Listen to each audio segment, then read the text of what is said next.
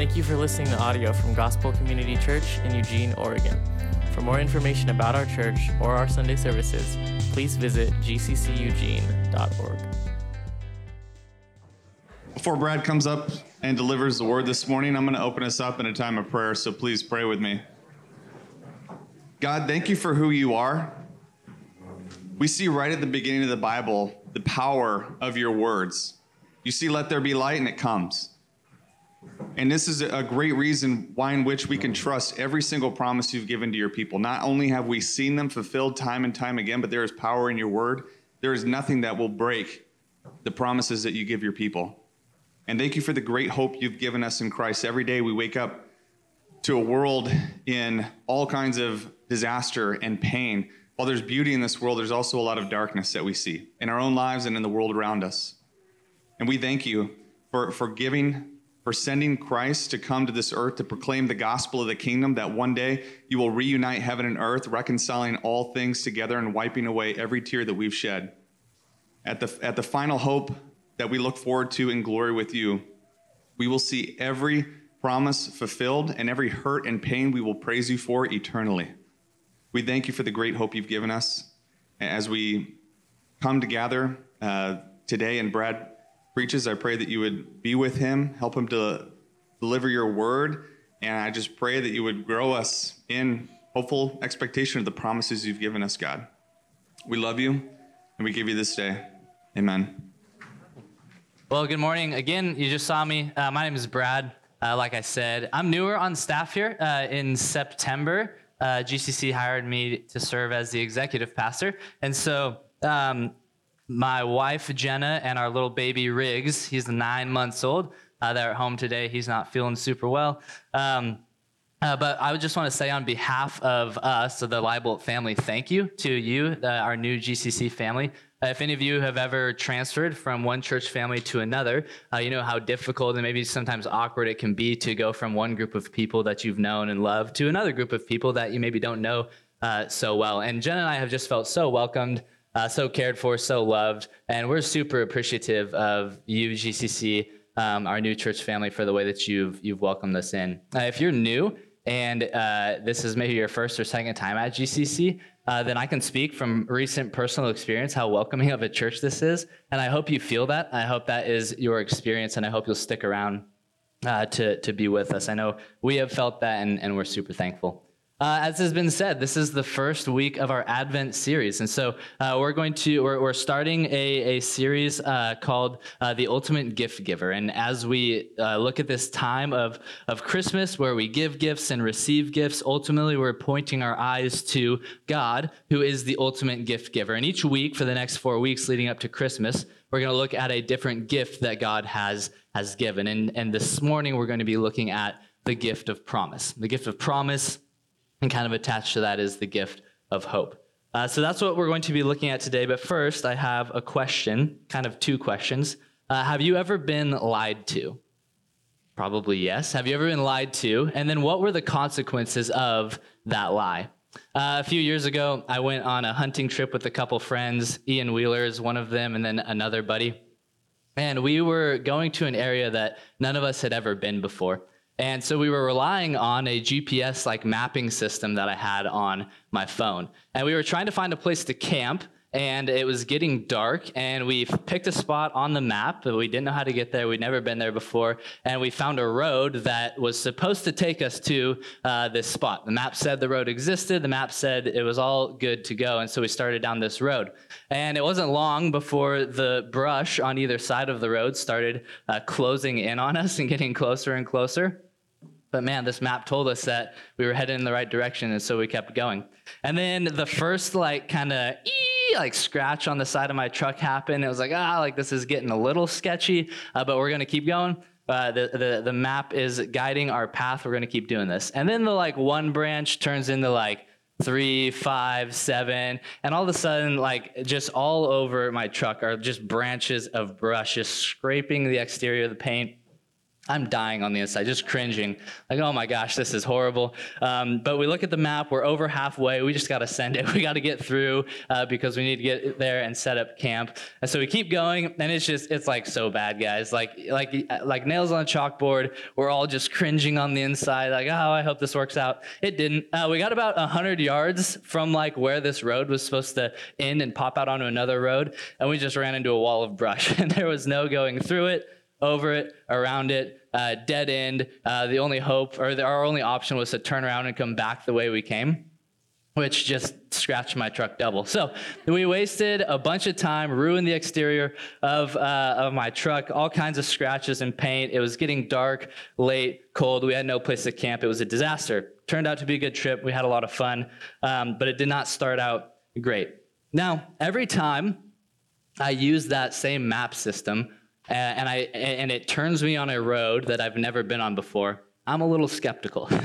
I've been lied to once, and now I don't like fully trust uh, this mapping system to actually get me where I need to go. I'm skeptical that it's actually going to steer me in the right direction. I was lied to once, and that's all it took for me to lose trust. And so I asked the question Have you ever been lied to? The obvious answer is yes. Maybe it's not by a mapping system, but people, people have probably lied to you.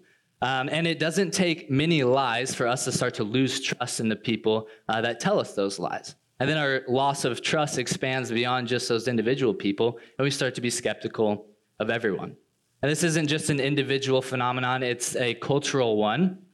We have phrases in our culture like build trust, earn trust. I wouldn't trust them as far as I could throw them. It's just like uh, there's this underlying understanding that trust is hard to come by. It's difficult to build. It's difficult to earn. And we all just kind of don't really trust everyone um, all that much. Uh, poets throughout time have, uh, and, and artists and authors have picked up on this. William Shakespeare said, Love all, trust a few, do wrong to none. And so his big advice was to love everyone and to not do wrong to anyone, but only trust a few people because not everyone is to be trusted. A more recent poet, uh, the great Lady Gaga, said, Trust is like a mirror. You can fix it if it's broken, but you can still see the crack in its reflection. So, no matter how well you put back together trust that has been broken, you can always kind of see, still see that crack. It's never fully repaired.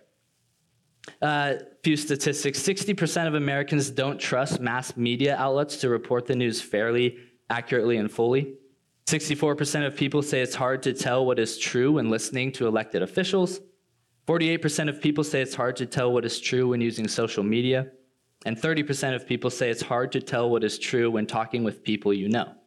If you think about that, 30% of people, when they're talking to their friend, they're like, I don't think they're telling the truth. uh, we have trust issues. And it's not just a kind of an out there issue. We, this, this seeps into the church as well. 1 Corinthians 13, the, the chapter on love, verse 7 says, Love believes all things. Another way we could translate or understand that is that love always trusts.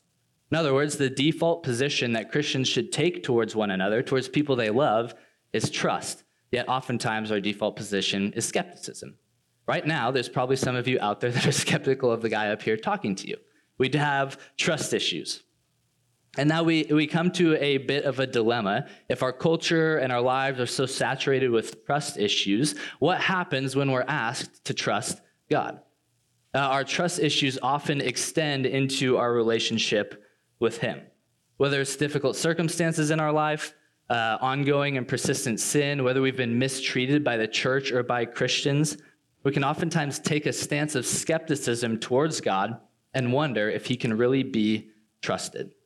So, like I said, this is the first week of Advent, the first sermon in the series, The Ultimate Gift Giver, and we're looking at the gift of promise. And my hope is that as we look at this gift of promise, what God has promised, how He has kept His promise, uh, that our trust in Him would grow, and that we will have hope as we enter the Christmas season, considering all of God's promises and believing that He will be faithful to fulfill them. So, if you have your Bible, turn uh, to Genesis chapter 3. It's where we're going to spend most of our time this morning. Genesis chapter 3. Uh, while you're turning there, I'm just going to say a quick prayer. Father, thank you for this morning. Thank you uh, for the people in this room. God, we trust that you uh, have not, that, that no one is here on accident, uh, that you've brought every single person into this room for a purpose.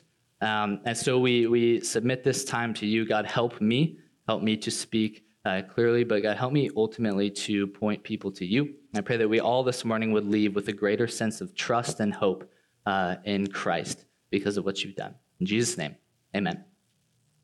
So, Genesis 3, real quick context. We're jumping on to page 3 of the Bible. What happens on pages 1 and 2? Genesis 1, God creates everything. He creates the heavens and the earth. He brings order out of chaos. He makes an uninhabitable place habitable and sustainable for life. Uh, and then he creates that life plants and trees and uh, animals. And ultimately, the pinnacle of God's creation is humanity.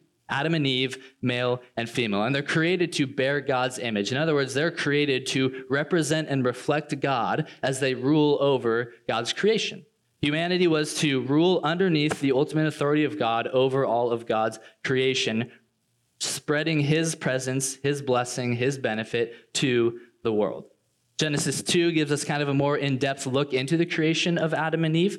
And we learn that the way they're going to rule, the way they're going to spread God's image is by multiplying, having children, creating more image bearers, and then by working the ground, by gardening, by cultivating, by taking the, the raw potential of the earth and bringing about blessing and benefit to the world.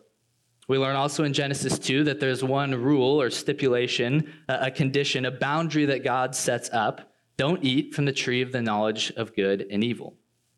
In other words, they're to remember that there is a creator and there's creation, and they, fall, they fall into the latter category. God is the one who defines what is good and evil, and they are to submit to it. God is the ultimate authority over all he has made, which makes sense. He made it, and they are to submit to that ultimate authority. And then we get to Genesis 3, and an enemy arrives on the scene. Satan, in the form of a serpent, approaches Adam and Eve and plants a seed of doubt, a seed of mistrust a question of can you really believe what God has said? And so Genesis 3, looking at uh, verse the ha- second half of verse 1 and then through verse 6. This is the serpent speaking. He said to the woman, Did God actually say, You shall not eat of any tree in the garden? And the woman said to the serpent, We may eat of the fruit of the trees in the garden, but God said, You shall not eat of the fruit of the tree that is in the midst of the garden, neither shall you touch it, lest you die. But the serpent said to the woman, You will not surely die, for God knows that when you eat of it, your eyes will be open, and you will be like God, knowing good and evil. So when the woman saw that the tree was good for food, and that it was a delight to the eyes, and that the tree was to be desired to make one wise, she took of its fruit and ate. And she also gave some to her husband who was with her, and he ate. So Satan challenges the trustworthiness of God. Uh, he, he starts poking holes in God's word, and Adam and Eve stop believing that God knows what's best for them. They start thinking that God has ulterior motives, and so they take the fruit, grasping at autonomy, grasping at uh, autonomy from God, uh, and they decide that they're going to know what's best and when it comes to defining good and evil. What is good for them, what is good for the world, and what is bad for them and the world is going to be up to them now and not God creation attempts to take place of the creator. And this, this rebellion is what the Bible calls sin. And it's the same rebellion that happens today in our lives and in our world. We don't believe that God is real or authoritative or good, and so we do what we think is best for us. We define good and evil on our own terms, and the result is brokenness. The consequences of this rebellion of sin are detrimental to humanity. And I want to just look at three briefly in this Genesis 3 passage three consequences of sin shame, pain, and death. Uh, in verse 7, we see shame. Adam and Eve's eyes were opened. They knew that they were naked, and so they sewed fig leaves together and made loincloths for themselves. What God had created good and beautiful and, and, and, and perfect they all of a sudden start seeing as bad and ugly and shameful. Uh, they start seeing themselves differently. This is instant. After sin, shame starts to creep in. And they no longer like what they see when they look in the mirror. They see shame, they see ugliness, and so the result is hiding. They hid. They hid from one another, they hid from God, ultimately because they didn't like what they saw in the mirror. Second consequence is pain. In verse 16, uh, this is after God comes to them and he's speaking to the serpent, Eve, and Adam. He says, To the woman, he said, I will surely multiply your pain in childbearing. In pain you shall bring forth children. Your desires shall be contrary to your husband, but he shall rule over you. Now, oftentimes we stop at the like pain of childbirth when we think about this verse, which I think is a part of it, but I think it's bigger than that. I think it'd be more uh, accurate to read this as child rearing, that from conception to adulthood, raising children is going to be difficult. You remember what the creation mandate for, the, for Adam and Eve was in Genesis 2, it's to be fruitful and multiply. They were created to multiply and spread, spread God's image over all the world, and now that's going to be difficult. It's going to be painful. There's going to be relational friction between Adam and Eve, between man and wife. There's going to be pain in bringing up children in this world. And then to Adam, verse 17, he says, And to Adam he said, Because you have listened to the voice of your wife and have eaten of the tree of which I commanded you, you shall not eat of it. Cursed is the ground because of you. In pain you shall eat it all, eat of it all the days of your life. Thorns and thistles that shall bring forth for you, and you shall eat the plants of the field. By the sweat of your face you shall eat bread till you return to the ground, for out of it you were taken, for you are dust, and to dust you shall return. Remember, part of the creation mandate was to be fruitful and multiply. The other part of it was to work, to cultivate, to garden, to bring uh, things out of the raw potential of the earth. And now that's going to be difficult. Any kind of production that happens is going to come through blood, sweat, and tears because of sin. In other words, just to sum all that up, life is hard. and life is going to be difficult now because of sin. There's going to be pain, there's going to be brokenness uh, because of rebellion in the garden. And then lastly, death. We read it in that, that verse there from dust you have come, and to dust you will return. Uh, so ultimately, Adam and Eve are going to die. Humans die.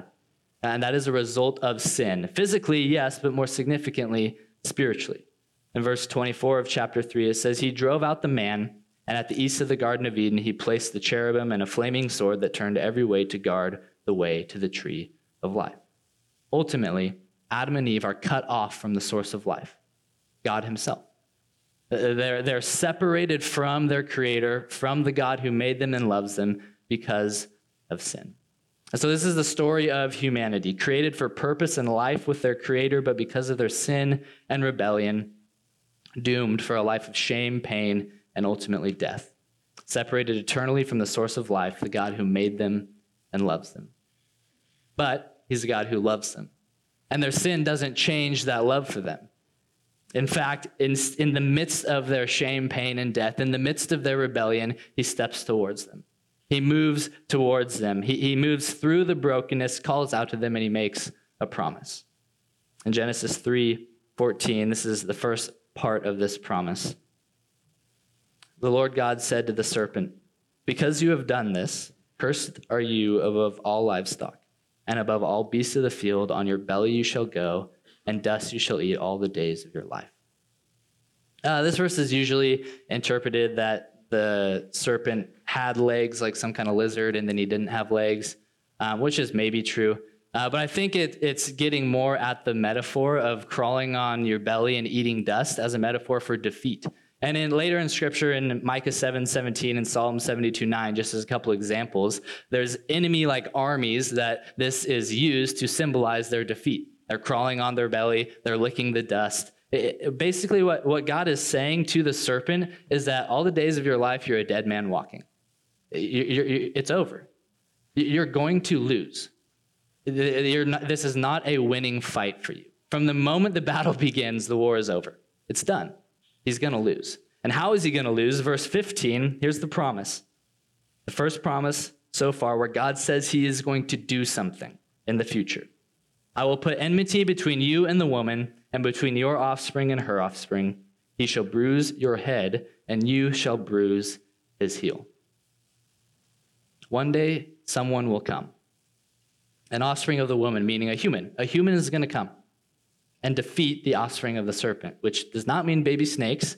Um, that we could do without those probably. Um, no, the offspring of the serpent is the multiplication of evil and brokenness in our world. It's the effects of what the serpent did with Adam and Eve, just multiplying and expanding over the rest of the world.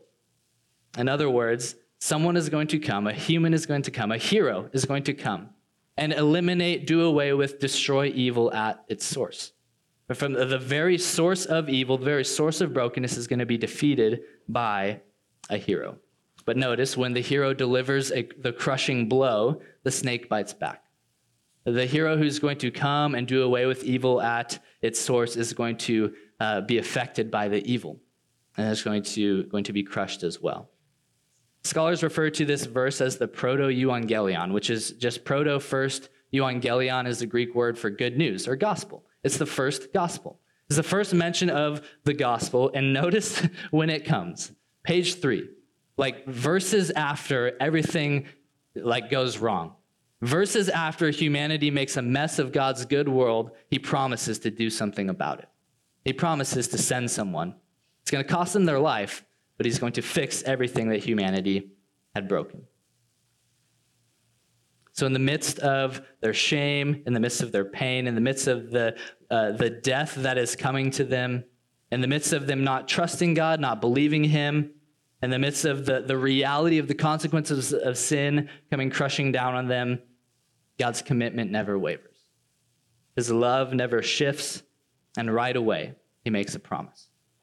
A promise that humans would not have to fix the mess they made a promise that humans would not have to defeat the enemy on their own, a promise that they wouldn't have to work out on their own how to reverse the effects of the fall and get back into the presence of God, a promise that He, God, would provide a way back to eternal life. They wouldn't have to try to find one on their own. Now, I keep saying they and them, Adam and Eve, humanity, but we're all in the same boat. We've all rebelled, we've all sinned, we all think we know better than the God who made us. And because of our sin as individuals and our sin collectively as humanity, our world is broken. And we feel that. We feel the brokenness of our world when we uh, open our phone and read what's going on. We see it when we drive down the street. We see it in our workplace. We see it in our own homes and our own hearts. The world is broken. There's many in here today who are battling with shame. We don't like who we are. We don't like who we see in the mirror. And so we attempt to cover it up, not with fig leaves, but with different identities, different masks that we run to to try to keep people at an arm's length, because if they really actually knew the real me, they wouldn't like what they see. And so, so we run around pretending to be people we're not because of shame. There's many here today who are struggling with pain, just, just the pain of life the difficulty of broken relationships, of sickness, of loss, uh, the, the pain of raising children. Uh, many of you have recently had babies and you know what that's about. Some of you maybe have children who are not following Jesus, who have walked away from the faith, who have, who have wandered. You have difficult relationships with them. You're here today and you're experiencing the pain that comes because of sin, the pain of broken relationships. And Ronnie spoke last week about uh, uh, our pursuit of pleasure. We try to remedy our pain with pleasures and quick fixes and self help, but ultimately those things are only killing us more. And then death. There are those here today who have experienced death the death of a loved one, of a family member, a friend. Maybe it's, it's uh, death that is looming, sickness, uh, poor health. And so we do different things to try to avoid death. We try to escape, numb ourselves to feeling it, uh, or we just live in ignorance about the frailty of life and pretend like it won't come for us as well. And we experience these things, shame, pain, and death of sin, all year round. But it seems like something happens at Christmas uh, when the, the lights and the magic and the celebration and the wonder uh, and, and the joy of Christmas, it almost amplifies the, the shadow that is caused by sin. Uh, maybe this will be the first Christmas without someone who's always been there for you at Christmas. Uh, maybe this Christmas, you're not going to be able to get the gifts that you would like to get because of a difficult year financially.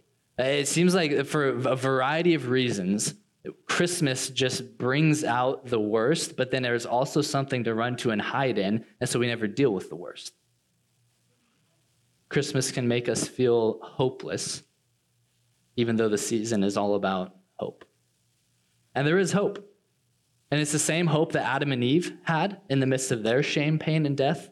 Um, and it's the same promise with one slight difference. The promise to Adam and Eve was that someone would come, And the promise to you and me is that someone has come. And it's the coming of this person, Advent, Jesus Christ, the snake crusher, the hero, that is what we celebrate this time of year. Jesus Christ is the fulfillment of God's promise to eradicate sin and evil at the source and reconcile people back to Him. Uh, in Matthew chapter 1, you don't have to turn there, it'll be on the, the board. We have, or on the, the slide, uh, one of the accounts, the gospel accounts of Jesus' birth.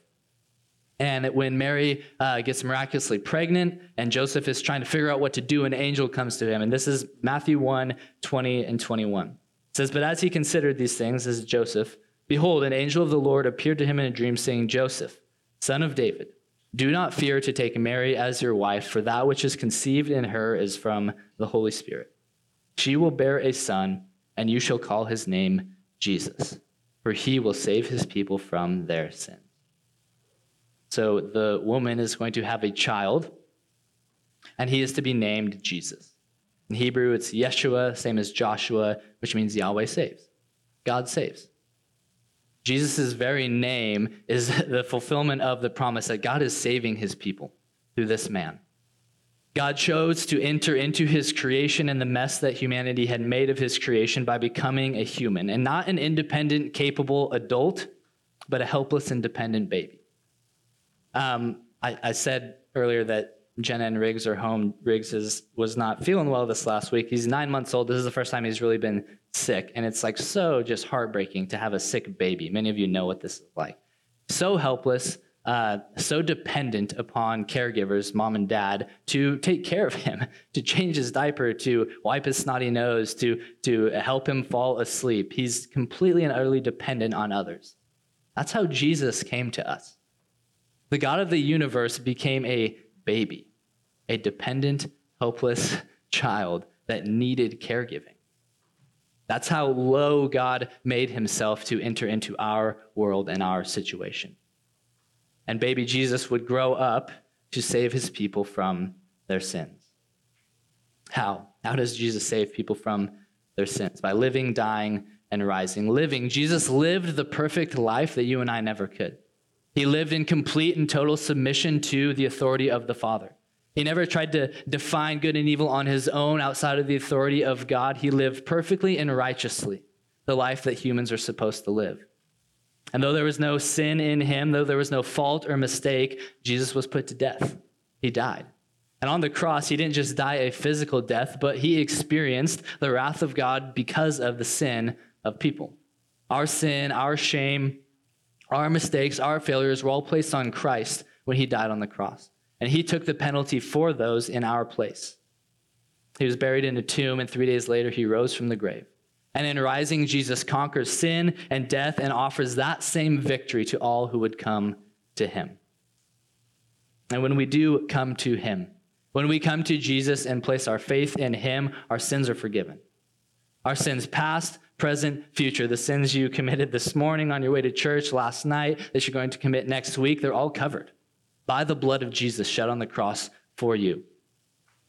It's the great exchange where Jesus gets our sin on the cross and we get his righteousness for the rest of our life and into eternity. And now, hidden in Christ, we have new life here in the present, and we look forward to new life in the future with God for eternity. God made good on his promise. The snake crusher came. Jesus won, but it cost him his life. And in giving up his life, we're given new life.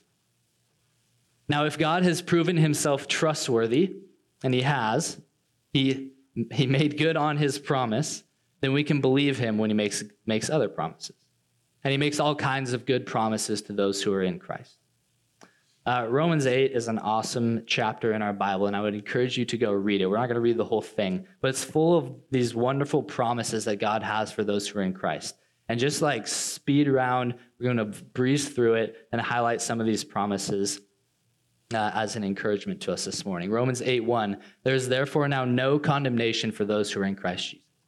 When you stand before God, the ultimate and final judge, if you are in Christ, you will not be condemned you will be declared righteous. Romans 8, 16 and 17. The Spirit Himself bears witness with our spirit that we are children of God.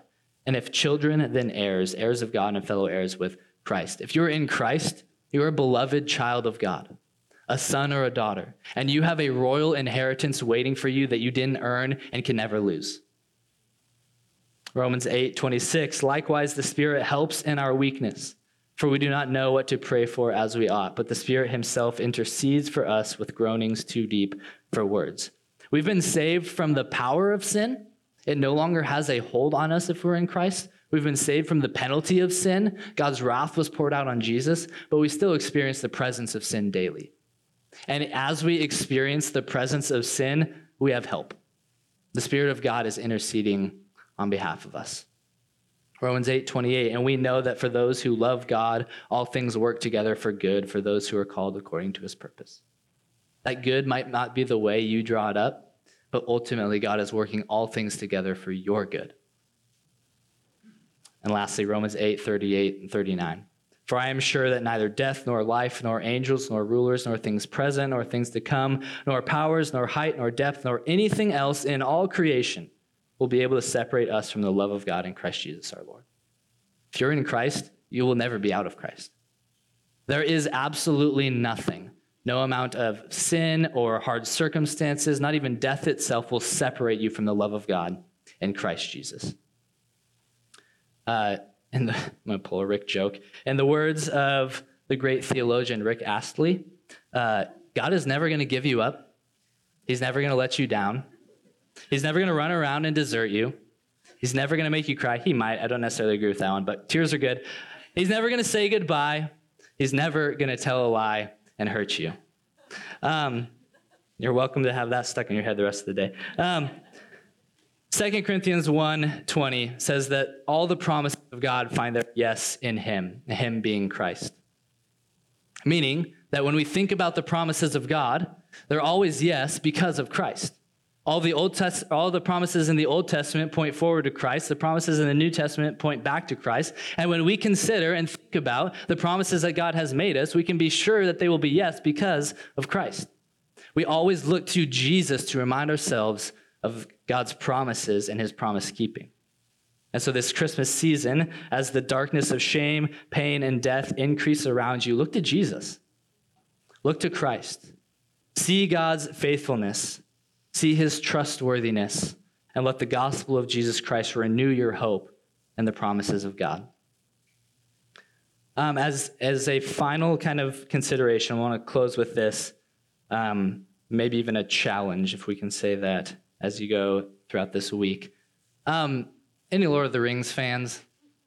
Oh, no. Okay. I'm not even going to talk about the movies. I'm going to talk about the book, which is like the hands would be less. Okay, in Return of the King, the last installment of the Lord of the Rings trilogy, there's a scene in the book that doesn't make it in the movie. And I'll do it really quick because none of you are going to care. The, the, it's at the end of the book, and the war is won. The ring has been destroyed. By the way, if this is a spoiler, that's on you. All right. Uh, uh, the, the ring has been destroyed. Uh, the king has been crowned. The war is over. Evil is, is gone. Good has prevailed. But Frodo and Sam and Merry and Pippin head back to the Shire where they're from. And they find that Saruman, the former wizard and number two bad guy, uh, has taken over the Shire. And there's like this battle going on uh, outside of like where the war was happening uh, after the war has already been won. And so they, they lead this rebellion, they defeat Saruman, and all is good and happy and well. The point is that the war had been won, evil had been defeated, and yet there was still a battle raging off on the side. And that's the, the situation we find ourselves in as the church, as Christians. The war is won, the evil is destroyed, Satan has been defeated. Sin has been conquered. Death has been conquered. Jesus is victorious. Not Jesus is going to be victorious, Jesus is victorious. Yet we still experience the presence of sin in our life. And so, what is the, the strategy? What is the battle for defeating and fighting against this sin? Well, the, the troops that Jesus recruits is the church. And Romans 16, 20, this is the end of Paul's letter to the Romans. He says this in verse 20 The God of peace will soon crush Satan under your feet. The grace of our Lord Jesus Christ be with you. Okay, now that you know about Genesis 3:15, Romans 16:20 is kind of mind-blowing. The, the, the, Jesus came and crushed the serpent, and now soon the God of peace is going to finish crushing the serpent under your feet, the church. Jesus ascended into heaven. He sent his spirit to indwell people who follow him. And now we have that power to crush Satan. How? By proclaiming the gospel, by pointing people to the snake crusher, by pointing people to Jesus, by proclaiming the good news of Christ. And so, this Christmas season, be prepared to give an answer for the hope that is in you. As you fight off the shame and pain and death and darkness of sin with the hope and the, the promises of God in Christ, people are going to notice. And so, point them to the source of your hope, which is not your circumstances, it's not your good deeds or works, it's not your family or friends, as good as they might be. It's Christ and Christ alone. So trust in God's good promises. He's proved himself trustworthy. Be trustworthy people, and then tell other people about a trustworthy God. Let's pray. Father, thank you for uh, making good on your promise to send someone, a hero, to save us from the mess that we made. We do not deserve your grace. We do not deserve your mercy. We do not deserve your forgiveness, but God, you offer it freely to us. All we have to do is come to you. God, if there's anyone in the room this morning who has not yet done that, um, who is trying to fix the brokenness on in their life on their own, I pray that this morning you would break into their heart and that they would submit their lives to you. Uh, God, for those of us in Christ, we thank you for the promises you have made. We thank you that those promises are always yes uh, because of Jesus. Help us to have hope this Christmas season. Help us to uh, share about that hope. Help us to uh, be people of joy because we can trust you. Pray this in Jesus' name. Amen.